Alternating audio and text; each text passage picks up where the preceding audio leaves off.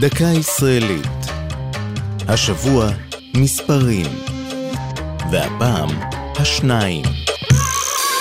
רחוב השניים בגבעתיים נקרא על שם שני חברים, דוב הוז ויצחק בן יעקב, מחלוצי ענף הטיס בארץ.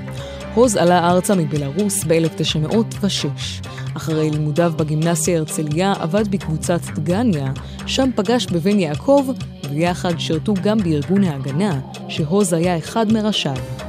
ב-1936 הקימו את חברת אווירון, חברת התעופה הפרטית הראשונה ביישוב היהודי, טרם הקמת המדינה. החברה נועדה לטיסות פנים, אך למעשה הייתה זרוע האוויר של ההגנה וסייעה בהעברת תחמושת וציוד צבאי. ב-1938 פתחו השניים בעמק הירדן את הקורס הראשון של החברה להכשרת טייסים. תשעה חניכים סיימו את המחזור הראשון, אך עם פרוץ מלחמת העולם השנייה הופסקה פעילות החברה.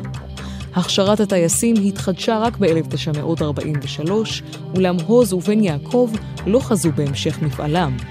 בדצמבר 1940 נספו השניים בתאונת דרכים. על שם דוב הוז נקרא נמל התעופה בצפון תל אביב, ונמל התעופה בראש פינה נושא את שמו של בן יעקב. זו הייתה דקה ישראלית על מספרים והשניים. כתבה מאיה רכלין, ייעוץ הדוקטור מרדכי נאור, מפיקה אור זועי סולומוני.